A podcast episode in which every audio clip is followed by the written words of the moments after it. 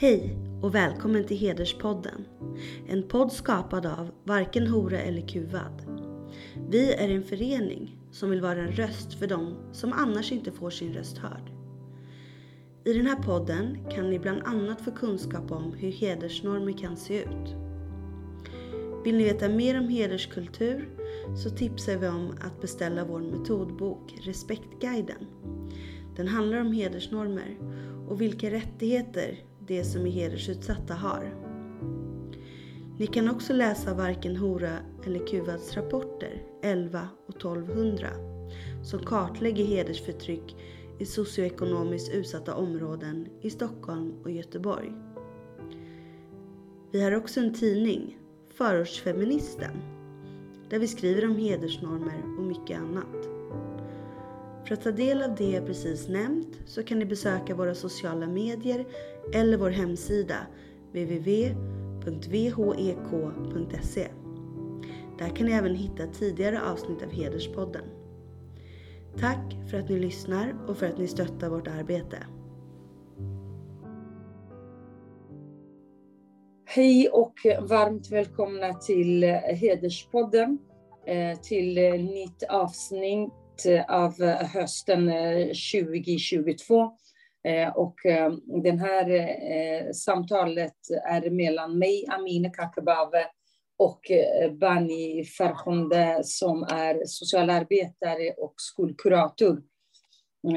Och viktigt med arbetet i skolan emot hedersförtryck, Eh, framförallt nu när läroplanerna har eh, ändrats sedan i somras. Det vill säga att all skolverksamhet ska också baseras på eh, det kunskap och arbete kring hedersförtryck och för att förebygga barn och ungas utsatthet.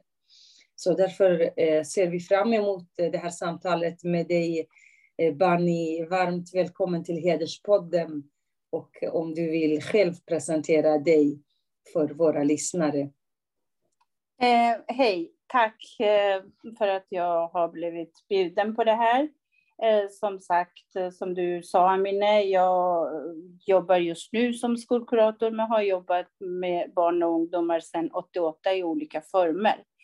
Eh, sen har jag min ursprung från Iran Eh, och personligen har jag sett och eh, upplevt eh, hederskulturen och dess mekanism och jag ser behovet av att kunna jobba med den här frågan.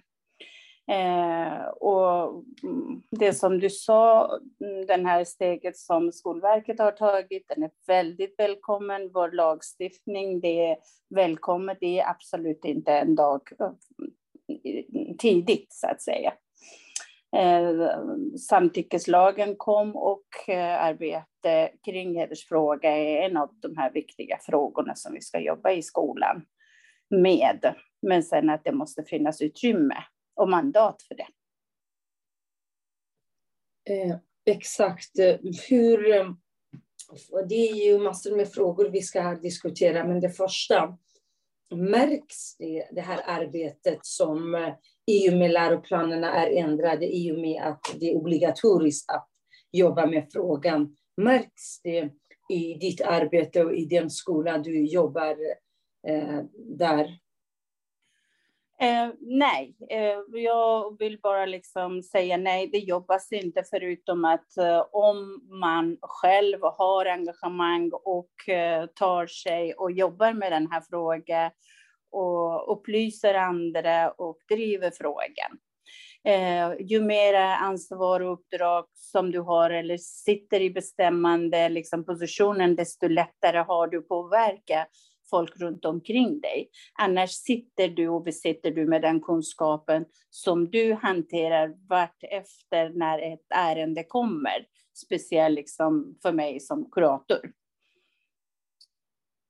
Så du menar, du menar eh, på att det här är inte ett obligatoriskt eh, moment i eh, skolan, utan det är mer frivilligt så att säga?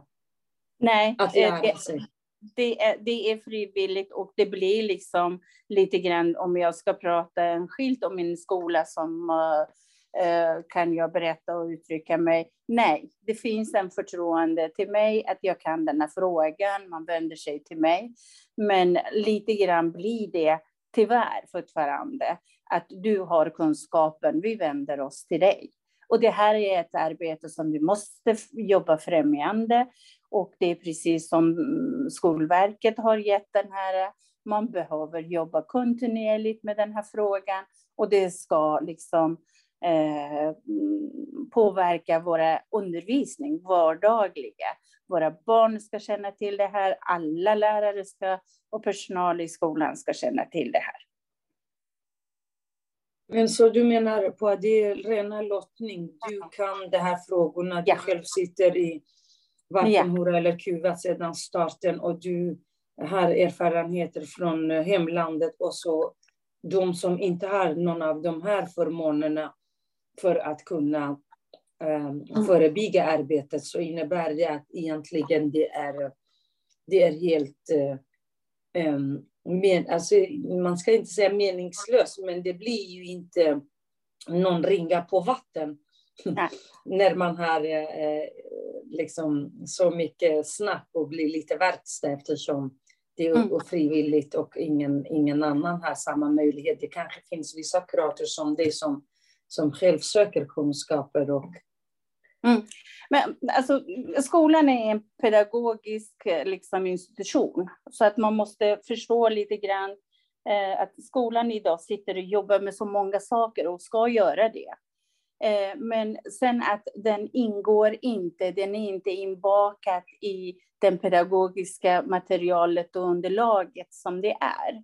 Så att om du ska jobba med mm, samtyckeslagen, som hedersfråga är en av de här frågorna inom samtyckeslagen, då måste den toucha alla ämnena i skolan. Att kunna jobba tematiskt eller att få en utbildning, det är inte tillräckligt, vilket jag säger, den här gedigna utbildningen som finns i Skolverket, det delas inte till alla lärare, utan det till var och en av professionerna, oavsett om du är kurator, rektor eller lärare, du kan ta del av den. Ingen är tvungen att ta del av den eller undervisa eller delge elever eller lärare det. Så, så, så funkar det. Den här frågan är det både om psykisk hälsa, den här frågan är det eh, även med ANDT-frågan, hbtqi-frågan. Det här är ett större problem. Men sen kan vi absolut prata mer om hedersfråga och kuratorsuppdraget eh, och vad är det som jag ser eller vad vi trampas med i skolan. Den här frågan är en eh, fråga om barns rättigheter. Barns rätt att utvecklas i sin takt från redan förskoleklass. När det gäller hedersfråga, det är en fråga som påverkar barns utbildning, människans utveckling. Det här berör den här små barnet, det här berör flickebarnet, det här berör pojken. Det här liksom påverkar om man lever i en liksom, hederskultur, den påverkar ända tills man blir gammal och är på äldreboende.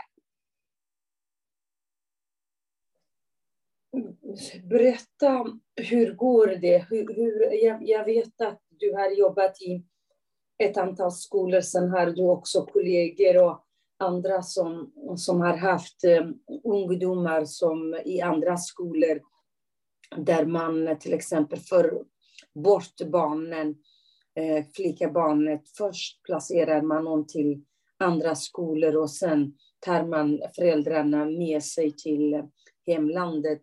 Hur, hur går det? Hur, det är ju liksom bara en skolkurator i en skola kan inte göra allt om man inte har hela ledningen med sig, om man inte har lärarna med sig. Kan du berätta hur är mm. situationen för mm. enskilda elever? Du behöver inte berätta om, liksom, det är mer hur, hur skulle det se ut till exempel? Och någon av de exemplen som dina eh, eh andra skolor som du har eh, ifrån, hur, hur, hur ser det ut? Um, jag, jag, skulle vilja liksom berätta lite grann. Jag har jobbat som barnskötare Jag har varit eh, modersmålslärare. En gång i tiden mm, hade fyraåringen rätt att, få eh, hemspråkträning. Jag har sett den redan i 88. Och kompliciteten är det liksom att man ser den här tvååringen som påtränas. Sitter där en tjej, en kille som pussas. Någon oskyldig personal fotar den. Då kommer en arg mamma och krigar. Varför har ni liksom satt dem bredvid varandra på pottan? Och varför har ni tagit en bild på barnet som pussas? Så det är liksom, sen när den fortsätter, de här barnen växer ju. Så kommer de till skolan och där ska de möta en ny värld. Barn utvecklas, barns eh, liksom, identitet utvecklas, de formas. Om barnen hindras för att visa känslor, för att interagera med andra, och det är, eh, vill jag säga att det är hämmande.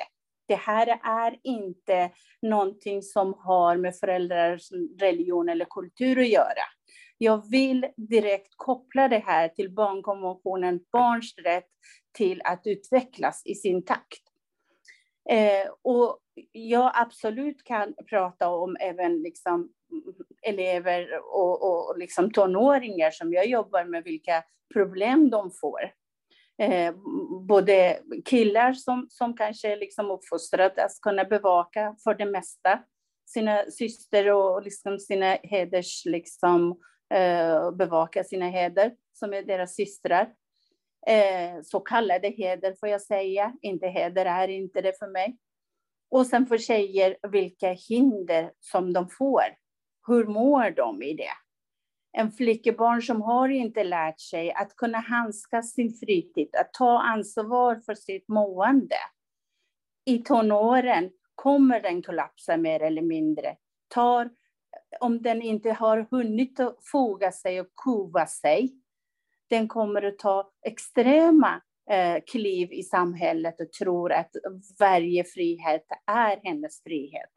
Eller blir kuvad och, och ger sig hän till en äktenskap för att kunna få kanske någon mera frihet och fly från sina föräldrar. Så att nu liksom, jag hoppas att ni har tråden. För mig är det barns rätt till utveckling. Och det är från eh, att man är små barn. Så att det hedersfråga är eh, liksom mot barnkonventionen på grund av det. Det är därför min intresse ligger i det. Den gör jättestor skada. Ett barn i tonåren som drabbas av den här frågan, som strider ofta, de ungdomar som strider och vill ha sin frihet, det är de elever som kommer till min kännedom som kurator. Det är inte alla dessa barn som går år in och år ut genom en slitsam eh, relation och en slitsam kamp för sin rättighet, sin rätt till utveckling, kommer inte samhället få veta det. Nej, men det är helt rätt. Eh, Eh, men frågan är att eh, vad, alltså vem, vem, vem ska ta ansvar om, inte om föräldrarna utsätter sina barn från barnsben, de ska separeras, eh, krav på att barnen ska beslöjas, barn ska inte få sitta bredvid eh, killar, flickebarnen ska direkt hem efter skolan. Hon bevakas i skolan. Eh, Vems ansvar är det att till exempel det som du säger, här ska inte gälla kultur och religion, här ska gälla barnkonvention. Mm. Eh, men det här har vi pratat om sedan vi startade Varken hora eller kuvad och långt före det också. Och, och, och fortfarande, trots 20 års av debatt efter mordet på Fadime, och trots att vi har lyft allt det här i så många år och ställt krav, men vi är på liksom fortfarande där vi, vi har varit. Vad tycker du att, vad är problemet egentligen om man tänker på skolan? För det är ju den viktigaste arenan. Det är en frizon för barn och flickor. Eh, men, mm. men ändå, ändå inte. Ja, och, och, det är allas ansvar. Alltså, jag gick en sån här barnskötarkurs för många, många år sedan när jag var ny och skulle jobba med barn. Och där läser man liksom om barns utveckling, barns liksom rätt till att utvecklas. Men eh, alla som jobbar med barn ska veta det här. Alla ska få utbildning, alla ska få förståelse och inte göra skillnad. Vi har bara barnkonventionen mänskliga rättigheter. I Sverige borde den åtminstone fungera. Så att vi inte gör skillnad från barn till barn. Men sen kan jag säga liksom att våra lagstiftningar ger rätten alldeles för mycket till föräldrar. Jag får kanske inte uttrycka mig som för en skild förälder, men jag gör det här för samtliga föräldrar behöver få kunskap om vad det innebär att ha barn. Det är inte någon mänsklig rättighet att ha barn. Men nu, vem som helst kan få barn och styra en människas liv. Ibland flera människors liv. Utifrån sin okunskap och sin desperation och sin oförmåga. Omsorgspersonerna behöver ha kunskap. När jag ringer till UD, det här är inte liksom människor som inte har kunskap, och pratar om en elev, en tonåring som är bortförd, som jag har utifrån många eh, anmälningar till olika myndigheter, säger att jag vet att den här eleven, det har kommit till min kännedom genom kompisarna, skulle vara på det och det landet. Då upplyser de mig att jag ska fortfarande kontakta andra myndigheter och även om de skulle få tag på den här familjen ska de ha förälders tillåtelse för att prata med den eleven. Ehm, den tonåren, tonåringen. Så det är föräldrarnas lagar eh, som styr. Dels det kunskap för all personal som jobbar med barn. Föräldrar behöver ha utbildning. Våra lagstiftning behöver vi titta över. Det är de tre sakerna som jag tycker att det är jätte, jätteviktigt för att kunna försäkra oss om att alla barns behov tillgodoses. Inte vissa barns. Jag hör att du verkligen brinner och du är frustrerad och jag, jag håller med och jag delar med för att jag har också varit skolkurator och eh, det, är, eh, det gör ont att att se att barn lider och barn har inte samma rättigheter som svenska barn endast på grund av att de är från hederskulturen. Kan du, för att andra ska förstå eh, och det ska kunna vara en ledsaga eh, eller ledtråd till andra eh, kuratorer eller skolpersonal. Hur, hur är den faktiska faktisk situation? Du behöver inte liksom ange namn eller såklart, så, men, men om du berättar hur är det att flickor som jag har hört att eh, eh, vill vara sig själv och som alla andra flickor flyttas till religiösa skolor, sen flyttas till hemlandet. Det här som du berättade att, att eh, ungdomar oroanmäler och så får mm. man inte ens i samverkan med socialtjänsten och annat man skulle göra, men fortfarande det här funkar inte på riktigt. Kan du berätta för att andra ska förstå hur ska man upptäcka att en unge är utsatt för hedersförtryck? Ja. Och hur går det till om man, om när man har varit utsatt, när man har blivit ut, bortrovad? Bara för att andra ska förstå ordentligt, vännen. Ja, alltså som jag sa, jag har jobbat med barn och ungdomar sedan 88 och, eh, och sen har jag kännedom lite grann för att jag kommer från en sån kultur som, som det finns, så att det finns lite i ryggmärgen precis som jag sa, det är långt ifrån alla barn kommer till min kännedom. Men jag kan ge bara liksom ett exempel. Något, någon elev i tonåren ska man eh, utreda eh, för att den kanske man funderar på att den är lågbegåvad. Eh, och sen ska man göra en del liksom, utredningar, bland annat ska man göra en social utredning när man har gjort psykologiska och andra utredningar. Eh, och där kommer det till min kännedom att eh, flera syskon, bland annat den eleven, är bortgift. Eh, och då blir det perspektivet annat. Vem fan, förlåt mig, kan koncentrera sig och fungera när man vet som eh, 14-åring att eh, till sommaren ska man flytta någon annanstans. Så att det är och liksom... vad skolan gör, vad, säger, vad gör skolan ja. när de vet om detta? Ja, men då, då, då får man göra en anmälan till socialtjänsten. Sen är det upp till socialtjänsten hur man jobbar med den frågan. Bättre och bättre med tiden har man blivit i socialtjänsten. Men det är långt ifrån att alla socialsekreterare har koll på den här frågan. Det är återigen, där är det också en system att det är en som är ansvarig som eh, verkar vara mer eller mindre kunnig i den här frågan som handlar om både våld i familjen och hedersfrågan. Så det är liksom, man har någon plan som du vet i kommunen, hur ska man hantera den här frågan? Och det är långt ifrån alla socialsekreterare som har den här informationen. Våra statistik visar så det är så många som är drabbade, som lever under det, men fortfarande, det är långt ifrån alla som kommer till experternas eller till min kännedom i min lilla skola, vill jag påstå. Men samarbetar skolan och socialtjänsten, säg att den där eleven som försvann, ja. eh, vad, vad, händer sen? Finns det, hur, hur den här eleven, kommer den tillbaka till skolan?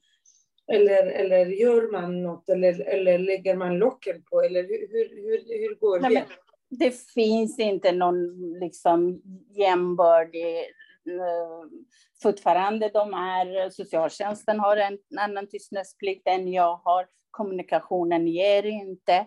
Eh, så att det är liksom ingen information utbyte, utan varje gång jag är orolig då ska jag liksom anmäla. Så det är liksom Eh, den frågan finns det. Men sen ska jag sitta och svara på kompisarna som är oroliga. Hur mår kompisen? Eh, vi vet mer. Kompisarna ofta vet mycket, mycket mer än vi myndigheter. Om man har en bra nätverk med kamraterna kan man få veta det och kan man lyfta, kan man hjälpa dem. Om det finns en rädsla för myndigheter och, och, och, och icke tillit till liksom vuxna och myndigheter, den informationen kommer inte fram. Så att det är liksom mm, för vår del i skolan, vi får ensidigt skicka information till socialtjänsten. De kan jag påstå har blivit bättre, men det är fortfarande en vägskommunikation. Då blir det inte bara den enskilda elevens eh, liv och hälsa i, i fara, men också tilliten till skolan blir ännu värre och ännu lägre.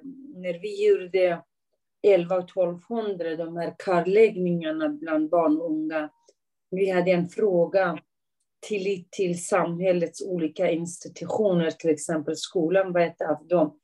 Och tyvärr, det var väldigt, väldigt lågt. Jag menar på att om, om skolan inte gör det som ska göras, om en till exempel elev försvinner och på detta sätt och ens och kompisar ser att den, man får inte hjälp på samma sätt, då kommer de här också inte heller våga sen själv berätta eller berätta för, någon, för, för er eller för skolan att någon är utsatt. Eller vad tycker du? Ja, men det är så. Det är så. Det är den här tilliten som man ska liksom skapa dagligen liksom med, med elever och, och säga vi finns här, vi lyssnar. Eh, om det är fara för era liv eller andras liv, då behöver vi kalla in andra myndigheter. Men när det är liksom så att vuxna inte gör, vuxna inte lyssnar, det blev ingen förändring, då har de sina exempel. När man har lyft upp med andra myndigheter, då blir det bara liksom skit. Ni bara pratar och ni gör ingenting. Eh, och eh, går det att, eh, vad skulle man till exempel, eller om jag ska ställa frågan så här. Eh, hur skulle skolan göra när det gäller föräldrarna? Går det att ha föräldrarmöten till exempel i början av varje termin, i mitten av terminen, på slutet för att berätta vad, vad som gäller. Om, om barn inte har samma rättigheter, då kommer skolan är skyldig, har skyldighet enligt lag att anmäla. Jag kommer ihåg att när jag var skolkurator, både för små barn men också på gymnasiet, jag mm. samlade föräldrar, men då hade man rektoren med. Ja. Då sa jag till dem att vi är skyldiga i Sverige att mm. Enligt lag måste vi anmäla om vi vet att det går inte rätt till, vare sig i hemmet eller i miljön där barnen eh, rör sig. Och det mm. är inte vi vill, utan det är lagen som säger. Och vi vill också såklart när vi ser att, eh, bara för att få föräldrarna förstå till exempel, att det här är en förpliktelse enligt lag. Många ja. håller med faktiskt. Mm. Till och med jag fick två mammor komma och berättade hur det mm. gick hemma.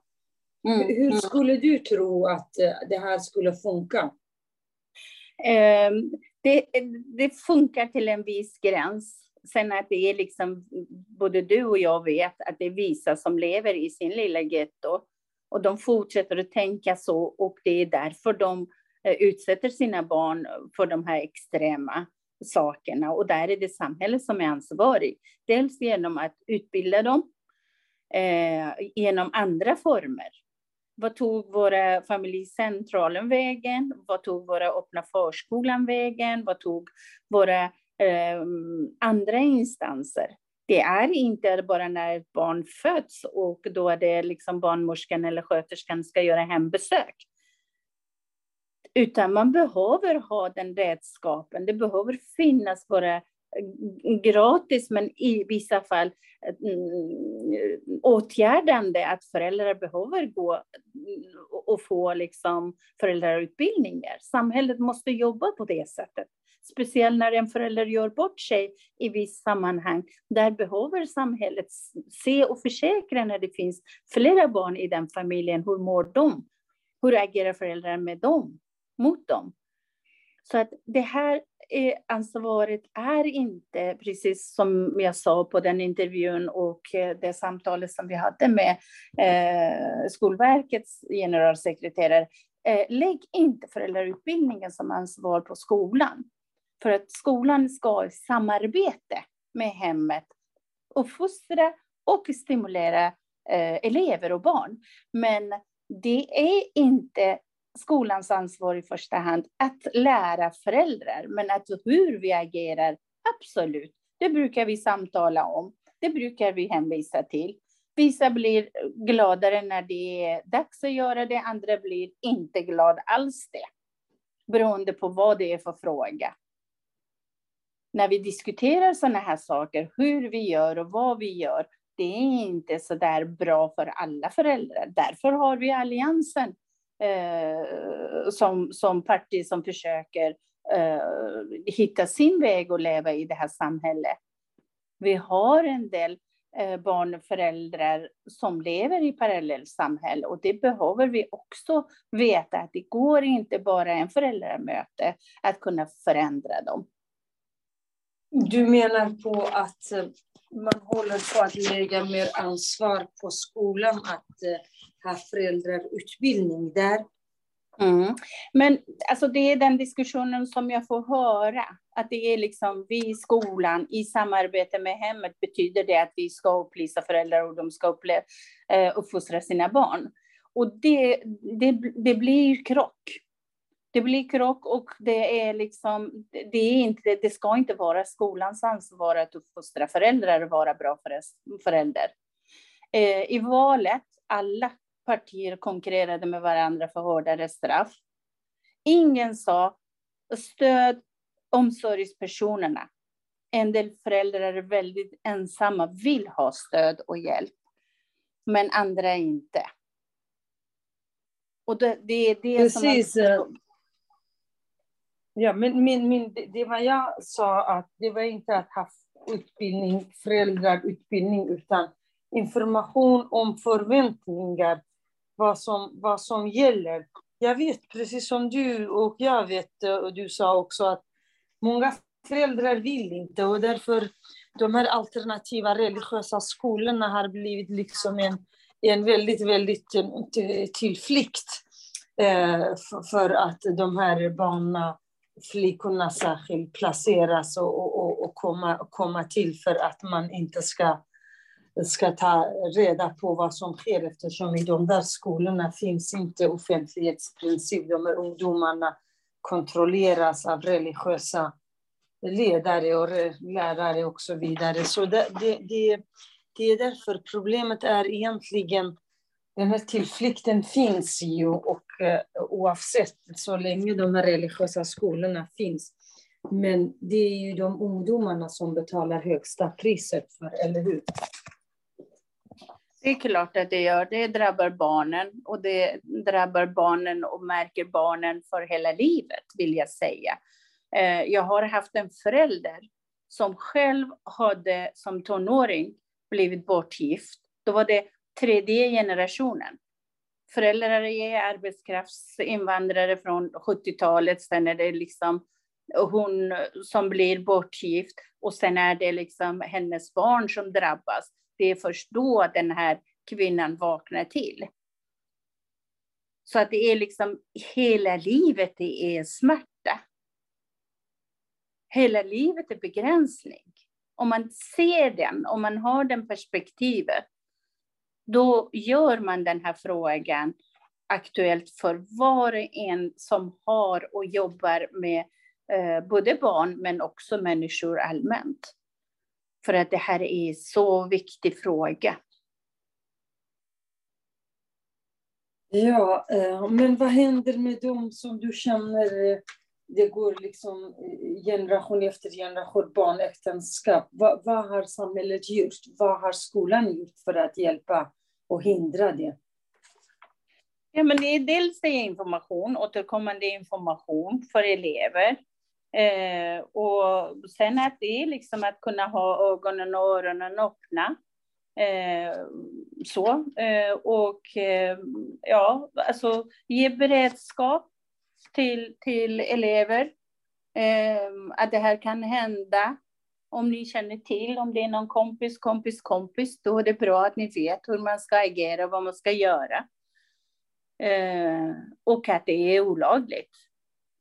Eh, så även om jag tycker liksom vi ska kolla på lagarna och styras av lagar, men jag tycker liksom att ofta när vi inte har eh, den här rättighetsperspektivet, då blir det lättare att säga att det är laget som förbjuder, utan att vi behöver prata mycket, mycket mer om vad är våra rättigheter? Vad är barns rättigheter?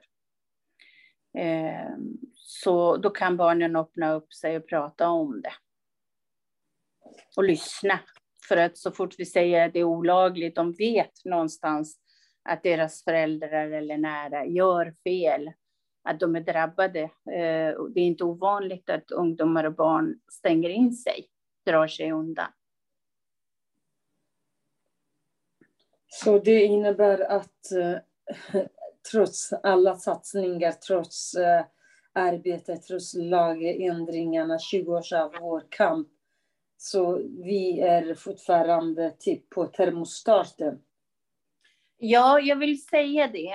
Eh, när vi pratar om hedersfråga, då, eh, jag tänker liksom vi ska inte börja prata om våldet. Det är våld, absolut. Men det är en socialiseringsprocess. Det är liksom att man är född och uppvuxen i en familj med en eh, varm mamma och pappa pappa som vill ens bästa. Så man ska vara schysst, man ska vara oskuld och man ska vara ren. Man blir belönad. Alltså det är så mycket belöning och, och eh, för ens välmående. Och det är därför vill jag säga, liksom, de som drabbas med direkta våld, som jag ser som kurator, som samhälle ser det, det är toppen av en isberg. det är så mycket annat som ligger under och innan. Och den ska vi inte ta för intet, den här socialiseringsprocessen. Hur går det till när man är lämnad till en mamma och pappa? Som inte har insyn i barns rätt, i barns eh, liksom, möjlighet och eh, behov att utvecklas i sin takt och få sina behov tillgodoses med, i, i takt med sin utveckling. Men det är ju det som föräldrarna medveten vet om, att det finns rättigheter i Sverige, men de vill inte att deras barn ska få det, eller hur? Inte sant? Eh, både ja och nej. Jag vill fortfarande tro att alla föräldrar vill sitt barns bästa. Men det finns undervuxna också, även bland föräldrar. Men jag vill tro att det för det mesta handlar om att man inte har den kunskapen. Man är inte själv inkluderad. Mm. Men om vi går tillbaka till um, det vet vi till exempel att hur ser ut hedersförtrycket? Hur föräldrarnas liksom krav och tradition och kultur som korriderar med barnkonventionen, med barns rättighet, med barns utveckling, med barns välmående, med barns grundläggande rätt till utbildning och till, till ett fritt fri zon, där är det skolan. Men är det inte fortfarande ansvaret är samhällets att man, man ska inte tolerera intolerans? Är det inte så att skolan ändå måste säga ifrån det och säga till om och att samverka med andra eh, institutioner, särskilt socialtjänsten eller, eller mm. andra, ja. andra institutioner att, att, kring barnen. För att annars det här barnet som du själv också hade exempel, hon bara hamnade mellan stolarna. Varken du eller Eh, du inte vet det och kompisarna inte vet det och skolan har hon inte kunnat studera vidare. Men däremot föräldrarna och säkerligen socialtjänsten vet om. Eh, eller vad tror du om det? Jag, jag, hoppas att myndigheterna vet om liksom alla de här barnen som har passerat både mig och många med mig. Eh, och jag vill inte eh, tänka annat. Men när det gäller just eh, Förlåt, jag kom av mig. Vad var din fråga från början? Alltså det här med, med att, att det inte är liksom barnens ansvar. Det måste vara ändå samhället, alltså det måste vara samhället. När föräldrarna försummar, när föräldrarna eh, inte respekterar barnens rättigheter. När, det, det måste ändå vara samhället, ja. samhällets ansvar i slutändan, eller? Ja, det är samhällets ansvar i slutändan. Återigen vill jag säga, utbilda föräldrar. Inte minst nu, det är den här tiden som det är. Föräldrar ställer krav på skolan mycket, mycket mer än de har någonsin gjort. Skolan står inte pall alla gånger för sin eh, kompetens som det är, de har och, och, och, så. Och det är just därför vissa föräldrar kan vara väldigt aggressiva, andra föräldrar kan foga sig. Det beror på hur mycket skolan står pall för sin kompetens och professionalitet. Men föräldrar allmänt vet, vet vi ju eh, i skolvärlden, om man har jobbat några år, då ser man att det är en annan trend där föräldrar styr jätte, jättemycket. Och det beror inte på att vi har fått flera medvetna föräldrar, utan att det är även de omedvetna föräldrar eh, som är marginaliserade själva och inte förmår sin roll som föräldrar eh, kan ställa orimliga krav på skolan. Och återigen... Eh, Till exempel, kan du ge exempel på, på kraven? Eh, jag kommer inte på det, men det är liksom, krav kan vara på olika sätt. Eh, att jo, barnen har gått till skolan, jag bryr mig inte om eh, vad barnet är, det är ditt, ert ansvar. Eller ni beskyller mitt barn för saker som det inte är. Ni tror på barnet som barn kan ljuga. Eh, eller liksom flyttar sina barn i värsta fall eh, från skola till skola till exempel. Där kan de komma undan. De kan få eh, stöd av socialtjänsten, men de kan tacka nej till.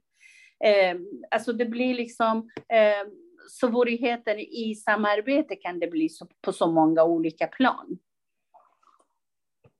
Är det inte också ett eh, sån jätteproblem och, eh, och utmaning för, för socialtjänsten nu när de är islamistiskt, till och med ett parti som har fått eh, mandat, två mandat i Botkyrka kommun som, som vill motsätta sig socialtjänsten och, och, och våra lagar för att barn, oftast är det barn från hederskulturen eller, eller de här mm. barn mm. som, mm. som inte föräldrarna förstår att ge omsorg som omhändertas. Är det inte jätte, jätte utmaningar också? Där, ja, liksom. det, det, det, är den delen, ja. Det är den delen som jag kan säga också, liksom, som kan drabba också mig som är socionom och kurator om man liksom går in och, och, vill jobba med föräldrar eller har gått in i ärende. Så det, det där är, är också problematiskt, att eh, en enskild liksom, familj eller klan kan ställa krav på en hel system eh, där socialtjänsten är ryggraden på våra lagar, bland annat som ska försäkra barns rätt, eh, blir frågasatt och ska liksom utredas av en eh, sånt parti för att kunna bevisa eller överbevisa varför man har omhändertagit barn i vissa fall. Så att jag säger inte att enskilda myndighet i enskilda ärenden inte gör fel. Jag kan också göra fel, men eh, sen att det är upp till liksom samhällets olika organ att sätta igång och, och kolla vad det var som blev fel inte eh, en liksom, parti av den anseende att frågasätta. Eh, och, och, så. Så det, är liksom, det visar på att vi har de människorna runt omkring oss precis när vi ser att de har röstat på. Och hur har de röstat i vissa områden speciellt? Du menar på Nyans islamistiska partiet? Precis. Mm. Ja, precis, för att de har ju spridit propaganda och miljontals, flera eh, miljoner i arabiska islamistiska länder har liksom gjort den här, eh, de, de har gjort den här Youtube-spridningen att, att socialtjänsten kidnappar muslimska barn. Här har man problem att socialtjänsten inte alltid hinner eller kan göra eller förmår förlåt, att förmår att, att, att, att göra saker. Men, och, och, eh, och här sprids desinformation och hat, hatpropaganda. Och samma parti kommer med flera mandat i vissa kommuner. Det är ju, det är ju verkligen säger väldigt mycket att allt det, de rättsprinciper som, som vi är, jobbar för i varken Hora eller Kuvad och Ju och många andra i våra tjänster. Vi, vi hävdar och vi kämpar för allt blir liksom ifrågasättande när, när sådana krafter får så mycket starkt fästet och blir ett politiskt parti mot mm. systemet med skattemedel. Det är det som gör att vad fan, vad är det här samhället på väg? Det är också, det är också faktiskt ger lite skrämmande liksom, Även om de inte är stora, men de kommer att bli stora. Det är det vi också har varnat. De, som, mm. det, de har ju sagt att de ska förbjuda oss, särskilt mm. vår förening och, och, och, vi som jobbar emot hedersförtryck. Alltså man, man skapar ett parti med skattemedel för att motarbeta sina demokratiska principer. Och, i, och man pratar väldigt sällan om det också. Mm. Mm. Och det är de här ja. människorna som röstar på dem också. De människor mm. som tänker som dem oftast. Kanske väldigt få av miss, liksom, folk som, som, är, som är vilseled, vilseleds av dem. Men det finns också många som medveten röstar på dem, medveten mot arbetarskolans arbete, socialtjänstens, polisens. Även ja. om de inte alltid gör rätt. Men Men det handlar inte om att sprida hat, hatpropaganda. Och ännu mer de här ungdomarna som jag berättade om, eller vi gjorde de här intervjuade i våra undersökningar, deras tillit till samhället kommer att sjunka ännu mer när, man, när de ser att samhället tillåter också den här kraften som faktiskt är mm. icke-demokratisk.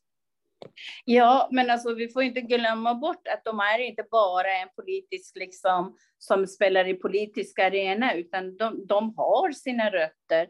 Sen att eh, de här barnen och föräldrar, där vi inte finns, där professionella inte jobbar med eh, information till barn och föräldrar, då finns det moskéer och sådana här föreningar och partier som eh, liksom lägger sina giftiga information till dem. Så eh, det är liksom, de jobbar mot oss hela tiden. Det är de här personerna som är, precis som du säger, de har fått bidrag och stöd för att kunna etablera sig och vara gift mot vår våra demokrati och eh, jämställdhet och barns rätt och eh, alla de demokratiska värderingar som svenska samhället står för. Jag vill eh, liksom, jag fick tänka lite grann det här, men alltså socialtjänsten, det är som jag sa, det är en viktig organ som ska garantera barns rätt till utveckling och, och välmående. Eh, där har de fått mycket stryk. Men eh, jag kanske liksom har också mm, mm, kritiserat dem. Eh, men eh, min kritik är det att de behöver jobba mycket, mycket mer eh, förebyggande, främjande, men också åtgärdande, uppföljande arbete och inte släppa taget om de här familjerna. Nu säger jag, jag vet inte vilka befogenheter de har det i de här frågorna, men de måste kunna jobba mycket mer med det att, än agera på eh, enstaka eh, anmälningar som kommer in. Absolut, det är, eh, det är väldigt eh, gigantiskt samhällsproblem som samhället och politiska beslut är själv skapat. Det är, ju, det är ju därför både Sverigedemokraterna finns och de här islamistiska krafterna, för att det finns ju ett samhälle som har tillåtit tyvärr detta. Men eh, en Eh, aspekt i det här är att, eh, att eh, ändå skolan är ju en arena att barn, åtminstone ungdomar, skulle få andra möjligheter, andra liksom värderingar som är demokratiska, som bygger på mänskliga rättigheter, som förstår ungdomarna, som befriar dem från förtryck för att de skulle inte liksom ja, sympatisera med sådana krafter. Och samhället ska få, skolan ska få tillbaka tilliten. Det borde ändå vara en fråga för skolan, att de här unga flickorna skulle kunna direkt berätta för lärare, för skolkurator, för skolledning att jag är utsatt, jag vill inte eh, det här, jag vill ha, ni hjälper mig. Och mm. om man inte var rädd för föräldrarna och, och vad som agerar. Så jag tror att det skulle kanske bli helt annorlunda. Eller vad tror du? Ja, men alltså om alla barn får information och eh, doser av information beroende på eh, och får tydliga signaler vad vuxenvärlden står för, oavsett om det är en kille eller tjej, då skulle inte Eh, problemet vara så pass stort som det är nu. Så att det, då vet man varenda eh, Ali, eh, Emil, eh, Maja, Sakine vet att vi är lika, vi ska behandlas lika och eh, ingen ska behandla en på det sättet.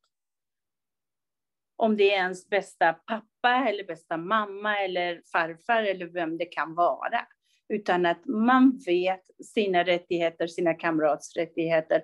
Då kan de kommunicera med oss vuxna tidigare om det här skulle vara, hända. Men idag görs det inte för att vuxenvärldens signal är det att rättigheterna är för vissa. Vi fortfarande i olika nivåer pratar inte öppet om de här frågorna. Att vi har börjat prata om det, att det finns i vårt samhälle, men att alla barn ska känna till det och veta att det här är inte okej okay, oavsett mot vem det händer. Då skulle vi kunna få en annan scenario.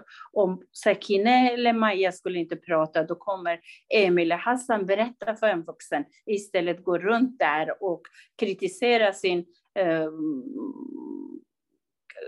tjejkamrat för att ha blivit för svenska till exempel. Det är också ett sådant problem som finns fortfarande i vårt samhälle. Att det är liksom grannpojken som kommer att uppfostra sin eh, klasskamrat när eh, klasskamratens föräldrar inte eh, har den här hederstänkande.